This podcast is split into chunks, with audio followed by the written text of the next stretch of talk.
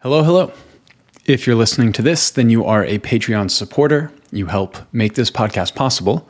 And in appreciation of that, I will spare you a long introduction and get right into things. So, in this reflection, there are two main things. First, there is me pulling out kind of what I took to be the heart of what Michael Levin shared, right? That mechanism by which biological agents get integrated into larger and larger collective intelligences, and reflecting on that a bit.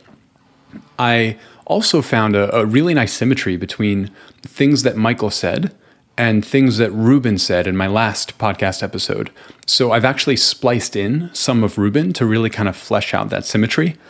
If that works, the kind of splicing together various guests to show the themes that tie across episodes, uh, it's something I'd love to do more of. So any and all feedback, very welcome. And second, the second thing here, uh, there are three snippets of kind of extra audio from my conversation with Michael. These include our exchange about how and why neurons model worlds, and two examples of him on his research, things that he calls uh, Picasso tadpoles and planarian flatworms. Okay, in we go. So, uh, first, a recap of what I took as the heart of our conversation, the, the actual nuts and bolts process by which little selves get integrated via evolution into bigger selves, which is really a story of the emergence of collective intelligence within biological systems. And you know, this too, I'll do my best to recap, but I'll actually splice Michael in where his words are, are better than I can do. So let's start at the beginning. And the beginning is nothingness non existence, right? Pure, undifferentiated absence of all things.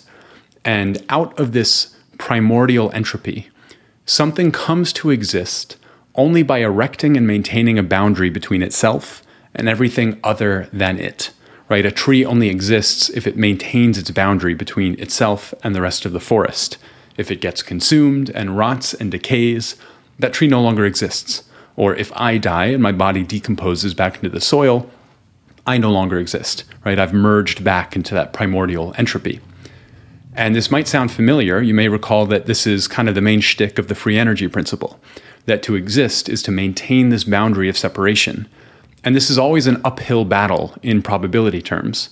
Given, you know, all the possible states and configurations of any system of matter, the overwhelming majority are configurations in which that boundary dissolves and the matter disperses. So anything that exists has this kind of fundamental goal to wind up in one of those limited minority states where that boundary is maintained. And one good strategy for doing so is to minimize uncertainty. Right? If you are uncertain about the state you're going to be in in the next moment of time, the odds are that that state will be one where your boundary dissolves and you cease to exist. So now, th- this thing to continue existing wants to minimize uncertainty, otherwise known as minimizing free energy or surprise. How do you do that when you're a tiny cell, for example, in this massive world?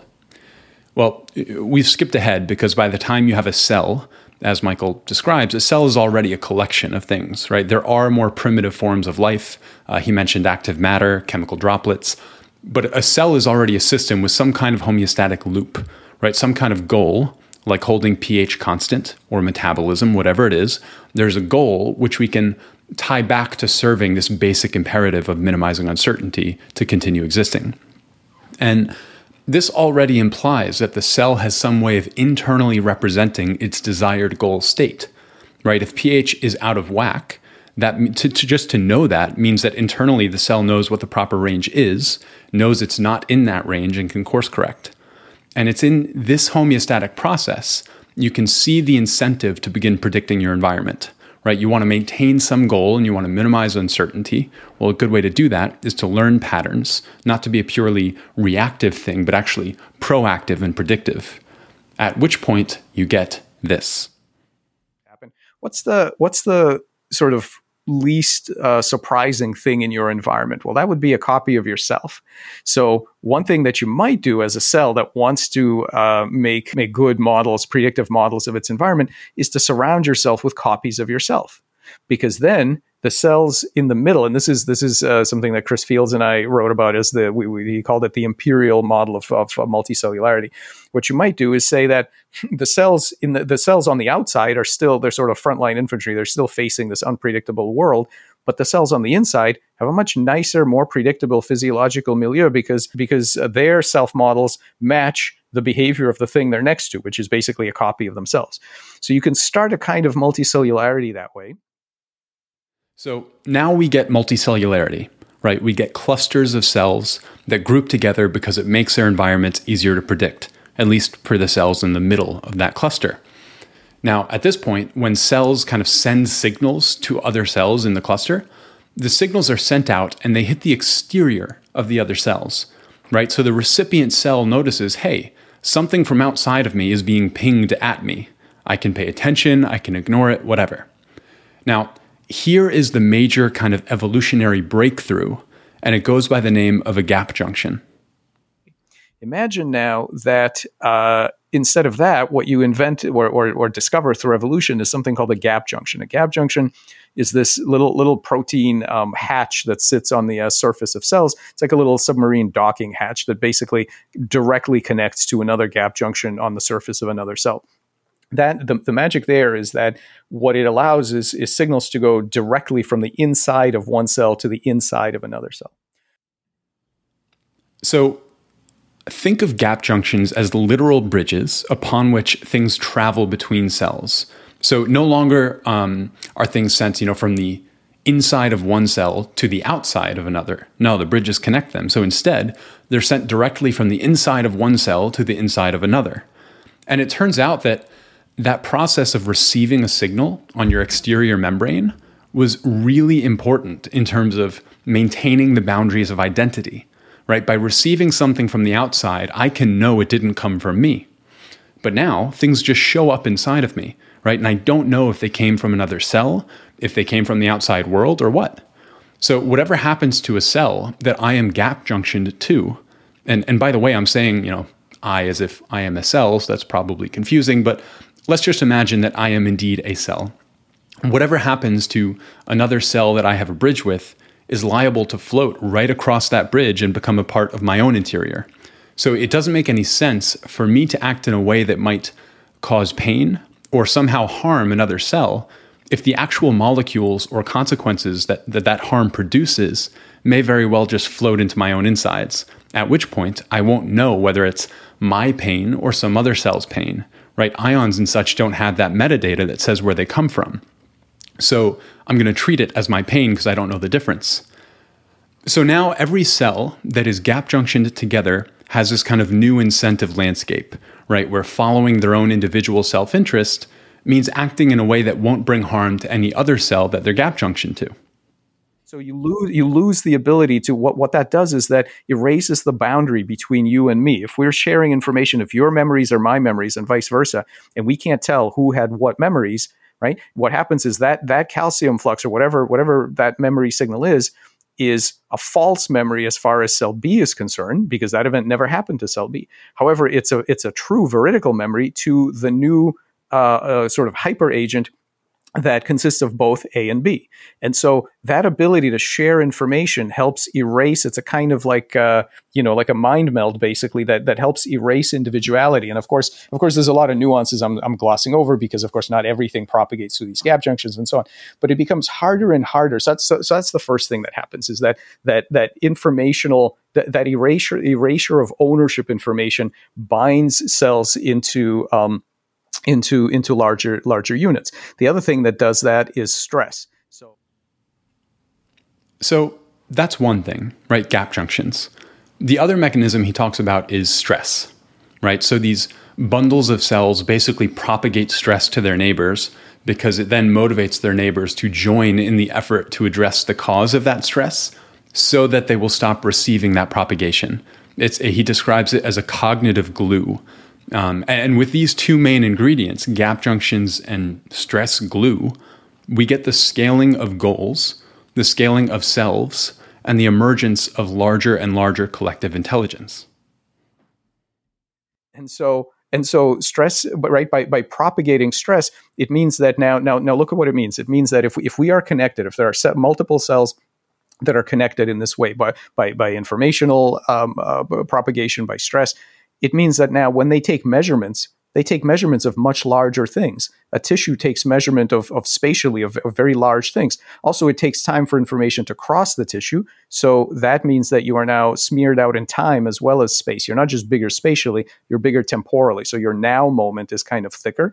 It also means that uh, so, so you take measurements of bigger things your memory capacity is now bigger whereas before you could only store very simple things as far as your set points you know now you're a big network. Network can store all kinds of networks can store all kinds of information. So your your computational capacity is bigger. So so remember the three things of our homeostatic loop your measurement your your memory of your set point and your action. So your measurements are bigger. Your memory is bigger and the kinds of actions you can take are bigger. Instead of just doing little single cell level things, you're a whole tissue now. You might bend, you might uh, you might uh, you know migrate in a particular way. You might uh, um, undergo some sort of deformation. So so your actions are bigger. Everything is getting scaled, and because of the because of the scaling of the stress and the scaling of this goal directedness, the kinds of things you care about now become much much much larger right? You you you're capable now as a single individual of caring about larger states. For example what is the curvature of my tissue? It now now it can be in a certain range whereas before single cells don't know about the curvature of your tissues. They don't know how many fingers you have but a large collection of cells does right? So this is so, so you can see what's happening here. This is this is the scale uh, the scaling up of specifically of of goal directedness. It's the ability to care and act toward progressively larger and larger things. And that's the process. I mean look we're all collective intelligences right? You know people kind of act as if well an ant hill is a collective intelligence but me i'm i'm a centralized you know being. No we're all bags of cells right? We're all bags of neurons and other kinds of cells. And uh, what evolution does is it is it apparently uses the same kinds of dynamics and pivots them whereas before you might have been taking care of metabolic problems and transcriptional problems. And eventually, as a multicellular creature, you might have been taking care of anatomical morphospace problems, meaning navigating in the space of anatomical configurations to put your body in, in whatever structure is, is optimal. And eventually, brains and, uh, and muscles came along, and now you can do the same th- trick in three dimensional space. And now you can have goals about moving around and goals about being a rat in a maze or a human with, with you know long term goals. So that's kind of a, a whirlwind um, sort of story about um, about the scaling of all this. And then and then there's another.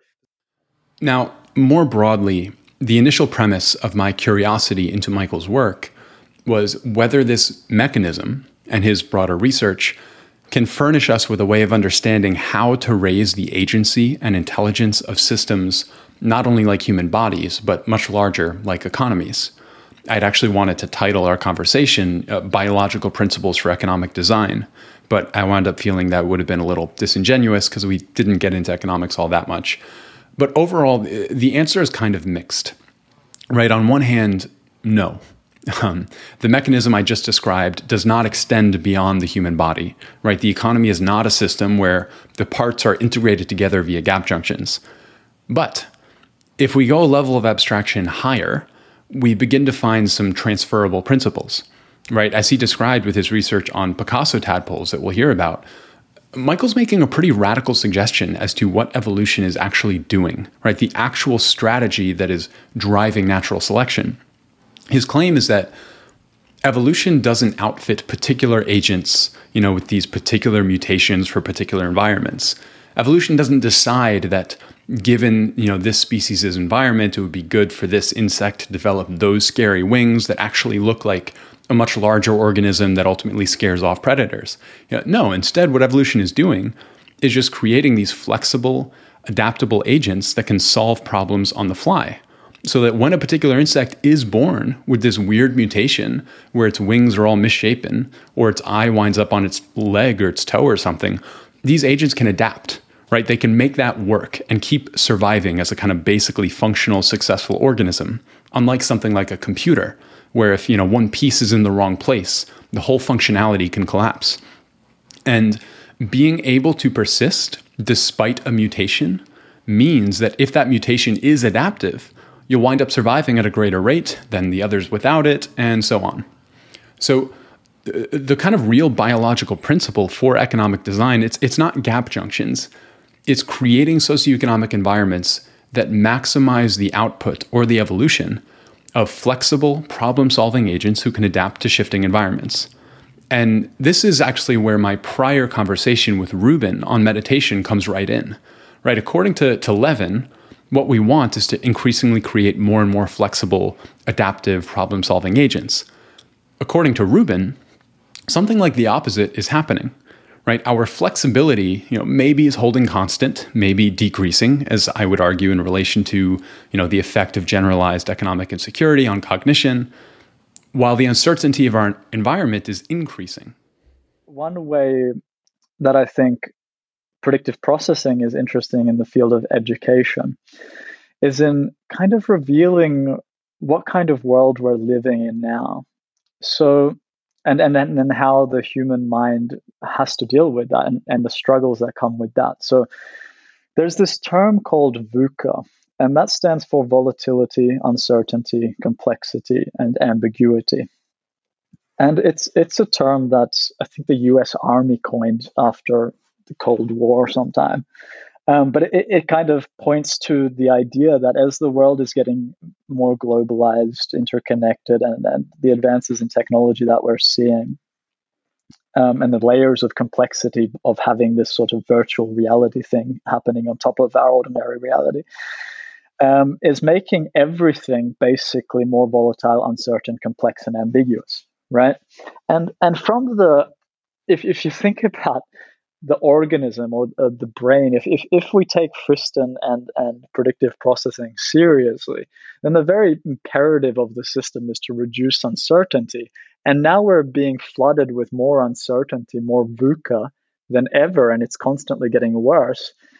You can kind of, and this is speculative, but you can see see why we're suffering so much and why we're seeing mental health basically deteriorating and and depression anxiety and stress levels just getting worse and worse. Because the very thing that the brain is trying to reduce is is increasing out in the world. And so this this relates to education directly because it's it's a huge problem for education to know how to prepare children and students for a world that's fundamentally unpredictable. We don't know what it's going to look like. And what we do know is that it's going to keep on changing. And it's going to get more complex, more uncertain, and in a way more confusing for uh, the predictive system. So what do we what do we do in in in schools to to deal with that? And and Ruben goes on to make a case that I entirely agree with, which is embedding contemplative practice into the kind of basic educational curriculum. But then he goes on to basically echo Michael. But also, I, th- I think we need to change the way that we teach in the sense that we need to, in general, imbue children with a sense of agency to to solve problems themselves rather than to be passive in the classroom to get them out of this sort of yeah, sitting locked up in classrooms where we're as as information receivers because that information, first of all, there's no way that teacher can keep up with the information landscape of today. So we need to teach students instead to be able to be uh, independent problem solvers, to be able to find the information they need, to integrate that information, and then to to apply it in moral ways and and to behave in moral ways with each other and other people. So for me, the interesting question is how to think about designing socioeconomic environments, or, or, maybe more specifically, what economic policies have the most leverage in changing our environments such that by virtue of living within them and through them, we produce exactly these kinds of flexible problem solvers. Because one thing that I seem to believe that I don't see others talk about as much is that the economic policies and institutions that frame our lives play such a decisive role in sculpting these environments, whether we're you know, supported or constrained from developing this kind of flexibility and agency. So, in future episodes of the show, I'm hoping to dig into exactly this space, right? From this motivating framework that we've gotten kind of from Ruben, from Michael, and other episodes earlier on the show, what are the highest leverage policies we have in terms of aligning the development of human beings with the strategy that has already worked for evolution for billions of years, right? Creating these flexible problem solvers who can adapt on the fly. Okay. Now, moving into the, the kind of extra snippets from our conversation. The first segment is this question that I had for him about how and why neurons model worlds. Um, I've spoken a lot about predictive processing on the show, how brains internally model worlds. So it was really nice to actually get more of a concrete look into how that might actually be done. Um, and he wrote on this in that essay I mentioned um, for Aeon Magazine about how evolution hacked intelligence. I really recommend that. But here's what he had to say about it. Yeah, okay, good. So before charging forward into that terrain of larger systems and economies and so on, I do have one more question for the scale we're at now within the body. Um, I was going to ask about pattern completion, but I'm actually going to fold this into the next question and let you uh, bring that into the degree you think it's necessary. But w- one of my favorite questions that you've offered an answer to um, is, you know, how the brain, using the multicellular groups it's formed, uh, neural circuits, modularity, pattern completion, generates these internal models of the world. And the past three or so guests on this podcast, we've all been talking about predictive processing and the idea that, you know, what we experience is not reality itself, but our brain's internally generated model constrained by sensory inputs. And I can follow that. But if I really think about it, it's a crazy proposition that this collection of cells actually accomplished something as astounding as generating these rich, convincing models of the world. And in your essay with Rafael Yusta, Yusti, I don't know how to pronounce that. Um, you gave a, a, really filled in picture here, and I thought it was so interesting of how the body does this. Right, you were writing about endogenous activity of neurons, turning them into symbols, and ultimately building these kind of symbolic worlds. So I wanted to ask about that. This this question of how brains and bodies, uh, the process by which they actually generate these internal models. Yeah, I think uh, I think the brain basically basically evolution learned this trick long before brains and and and muscles showed up. So this is just what what neurons do. I th- largely are just uh, elaborations of things that individual cells had to do very early on, which is to figure out. I mean, look, you, you can tell most of the stories of complex cognition in very simple ways. Uh, I'll, I'll, here, here's here's a, here's a simple example of um, uh, of of uh, uh, metacognition, right? Let's say let's say you're a bacterium and uh, you want to do certain things when when the uh, when the sugar concentration gets to a certain level, and so you measure that sugar concentration, then you do certain things. But one thing that could happen, but but you don't actually care about the sugar concentration per se. What you what you really care about is your metabolism. And the distinction is that the sugar concentrate the sugar might be there, but it might be poison. And then and then uh, when you know when you you might you might have plenty of it, but it might not be doing you any good. So one thing that evolution might want to do is pick out. Uh, let's let's let's run our behavior not just off of the the local sugar concentration, but actually off of metabolism. So now what you're doing is instead of measuring the outside world, you're measuring yourself. And so now what you're doing is you're you're taking measurements off of uh, off of parts of uh, parts of yourself and then taking uh, taking appropriate action. And so this, I think, is the beginnings of a very simple metacognitive system where you are now telling stories about yourself. The way that you were before trying to guess what the outside world is going to do, you don't have any privileged uh, way of knowing where the boundary is. As the, the same way that you can measure and take actions based on external events, you can do the exact same thing with internal events. And so I think that um, uh, for, you know that that kind of trick, that ability to uh, construct yourself on the fly, basically. And by the way, that that that whole thing is is subject to revision. You, you it's not you don't just do it once and leave it alone. It's it's sort of you have to revise these models all the time. Um, one one one crazy uh, example of that, if you've ever seen the uh, the rubber hand illusion, right? So this is right. So so so somebody will somebody will tell you put your hand down. They put a rubber hand on the table. They they they they use a little um a little paintbrush to uh, kind of uh, stimulate the skin on your on your hand under the table, and at the same time they they do the same to this rubber hand that you're looking at. Then they take out they, they take out a, a, a hammer and they and they whack the rubber hand, and people jump and and and you know jump away from the table. You you you how many how many years has it has it how many you know millions of years have you been as a tetrapod knowing exactly how many limbs you have? How is it that after five minutes of this sensory stimulus, you've now decided that you have an extra hand? It's It's uh, the, the, right. These things are incredibly plastic, and people with with upside down glasses and, and weird prosthetics where the wrists turn, uh, you know, 360 degrees that normal wrists don't. But we we are incredibly plastic to changes on those because we do this all the time. Our cells are constantly building these models. And there's a there's a cool book. Um, and I you know I don't agree with everything. I like I don't go all the all the way, but but but I think he's really onto a lot, which is uh, Nick Chater's book uh, called the, the Mind is Flat. And basically, what he what he argues is that th- there is no deep uh, kind of a deep model of yourself that persists. That basically everything is generated right on the fly. That we tell stories about ourselves based on what we just did, based on whatever it was that just happened. And uh, and, and of course, there's some interesting data to. that I think development is flat that way too. I mean, not entirely flat, but you you you, you all of these cells and tissues are constantly remaking models of themselves and uh, and and and giving rise to um, uh, to, to stories that they have to tell about themselves and what's going on inside and outside.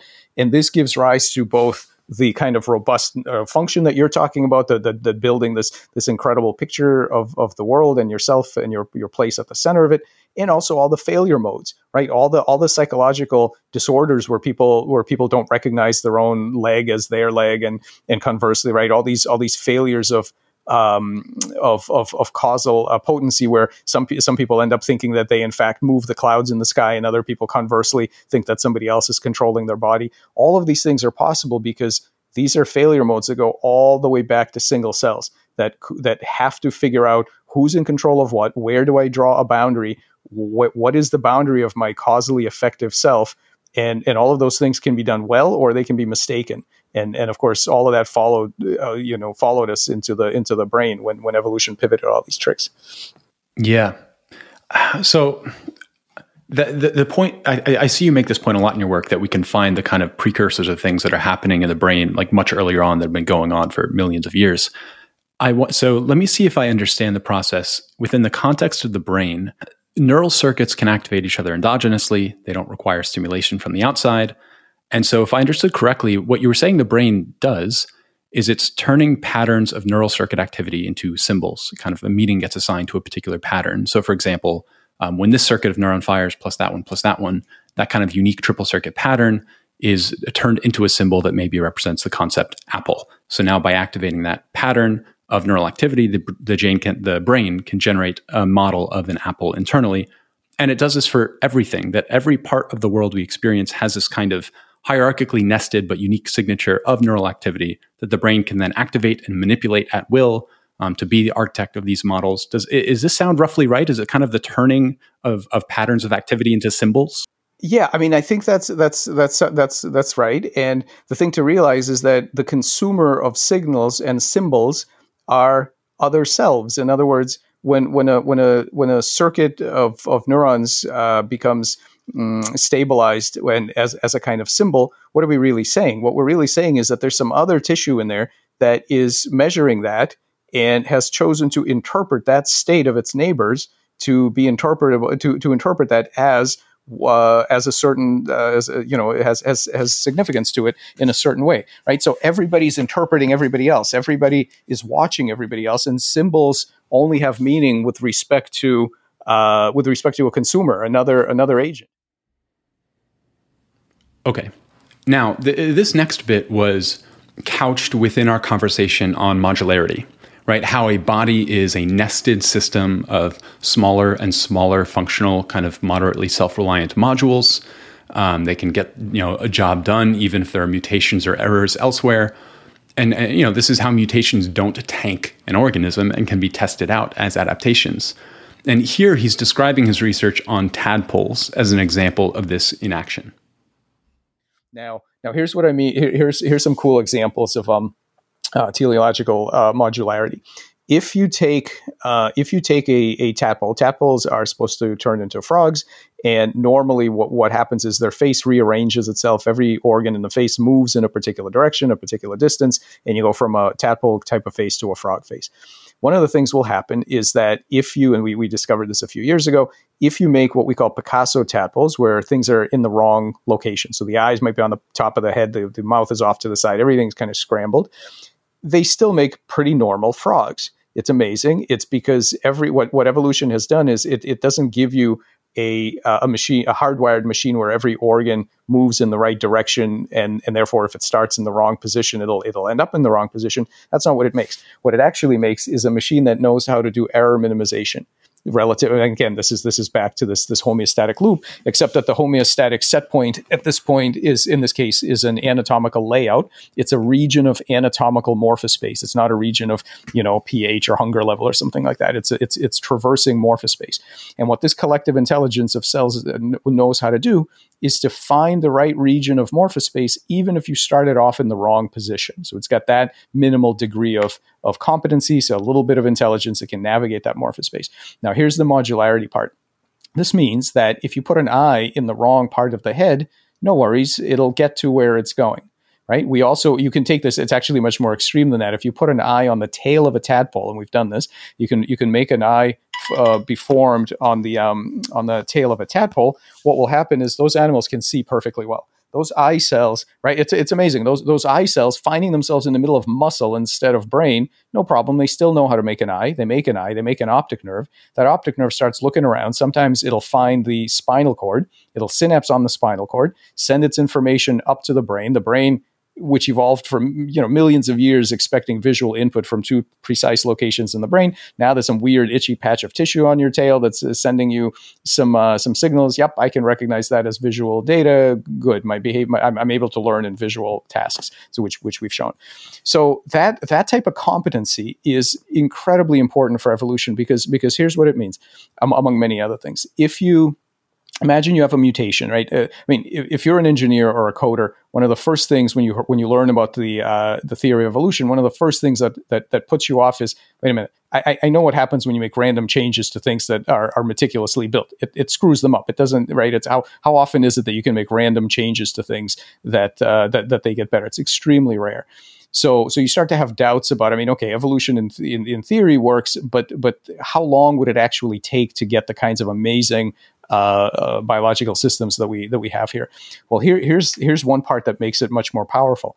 Imagine that uh, you have some mutation, and like like most mutations, they have multiple uh, multiple side effects or multiple things that change. With something something happened in your body that was pretty good. There was a good effect of the mutation, kind of pro pro adaptive, pro survival, but it also put your eye off kilter in a hardwired you can see where i'm going with this in a hardwired animal your fitness would be very low because your eyes in the or your mouth is in the wrong place you can't see or you can't eat your fitness is is, is low and you die and the positive effects of that mutation never get seen because because you never got the chance to deploy them.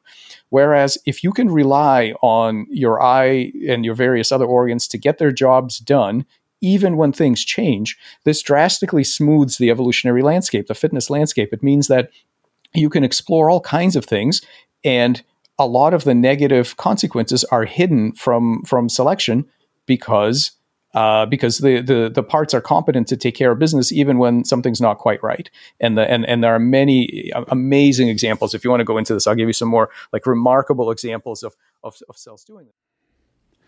So the the broader point about these tadpoles and this idea of teleonomic uh, modularity, the, the point they make is that evolution doesn't make particular adaptations for particular environments, as I mentioned, right? Instead, it makes intelligent systems, agents that can flexibly solve on the fly.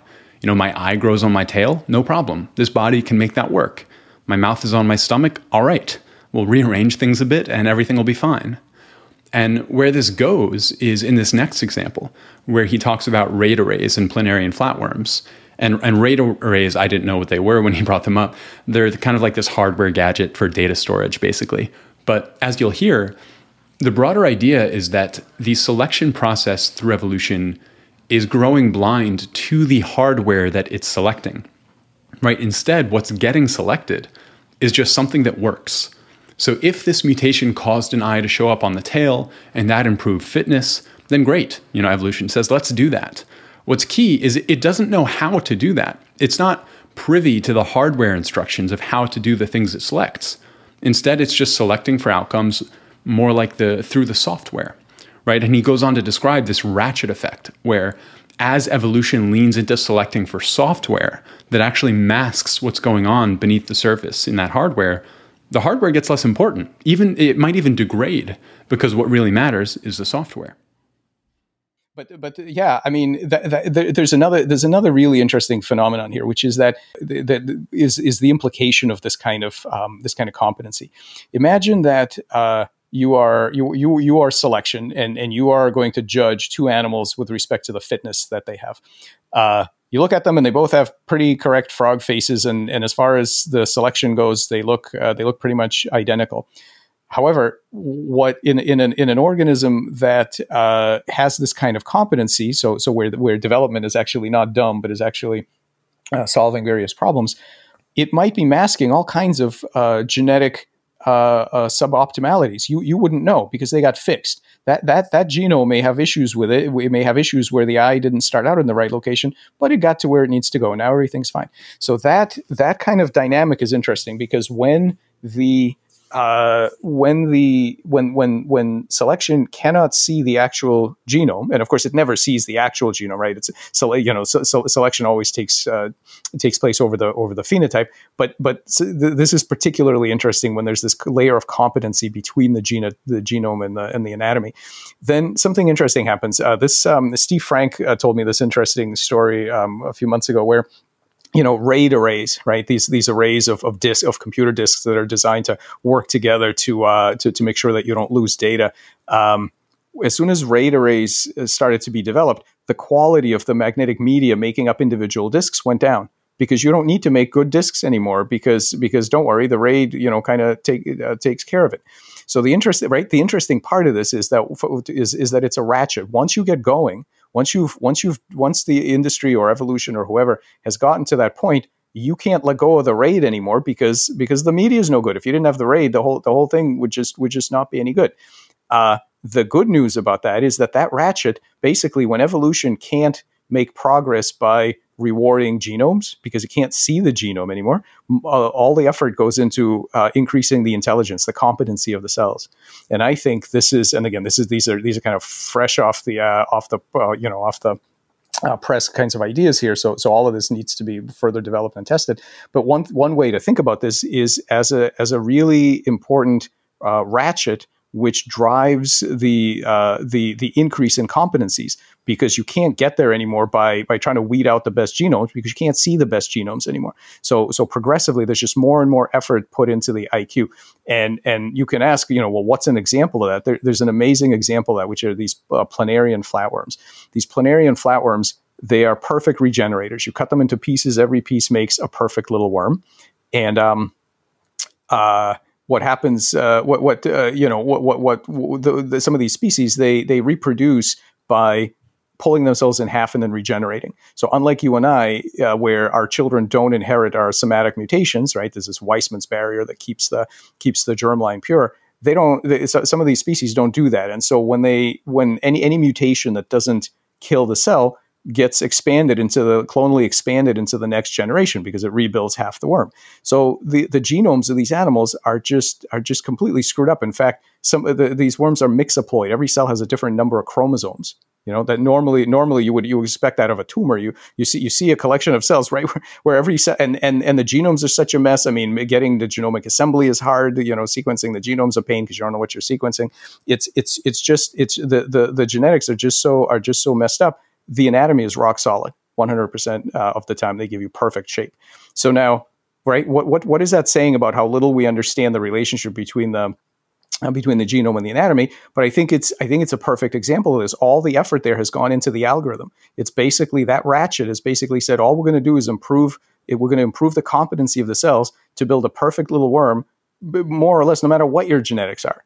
And uh, and and so there, I think there's some really interesting evolutionary pressures that uh, that we need to understand from having having uh, accepted the fact that you're dealing with agents, with cells, with tissues, with organs that have their own agendas, they have their own behaviors, and everything else is is, is modifications of those. And you know, this kind of hardware software ratchet has a lot of really wide implications. Right? Hardware is the atomic unit of something, the smallest parts. It's like the it's the preference of a reductionist viewpoint to understand systems by breaking them down into their smallest constituent parts and always and only assigning agency and causal efficacy to those lowest level parts. Instead, Michael's work finds that causal power can live at higher levels of systems, right? That reducing things down to their most atomized components doesn't always give us the most interesting or relevant layer of a system. And this is the idea that, for example, drives his cancer research. Rather than looking at oncogenes and the genetic basis of cancer, which is largely how we've done cancer research so far, um, seeing that you know cancerous genes get in the body and cause tumors, and so the, the way we approach that is all right. How do we deal with these individual cancerous cells? What Michael's done is gone a layer up from the hardware to software and looked at what cancer does in the larger system of the body, and found that cancerous cells are marked by this kind of depolarization uh, from the body's bioelectric networks. So instead of trying to do things to that individual cell where that kind of oncogene, where the cancer basis is, you can just make sure it stays part of the larger collective intelligence of the body by repolarizing it or, or keeping it polarized. And when you do that, at least in tadpoles, a tumor does not form despite it existing in the hardware component.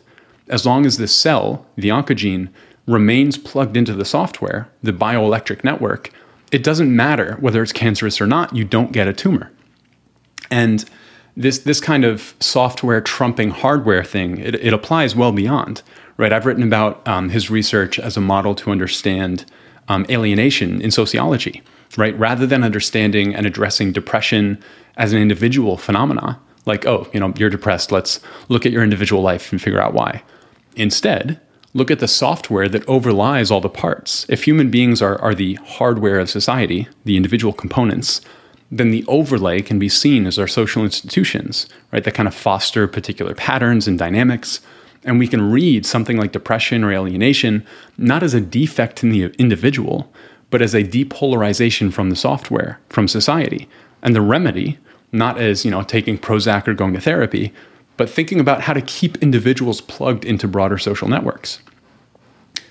This, this way of seeing, I think, is clearly connected uh, to that question I ended on earlier, right? What role um, economic policy might play in designing these environments. But we're going to have to dwell on that for a bit. So I hope you're all well. Thanks again for being supporters of the show, and I will talk to you next time.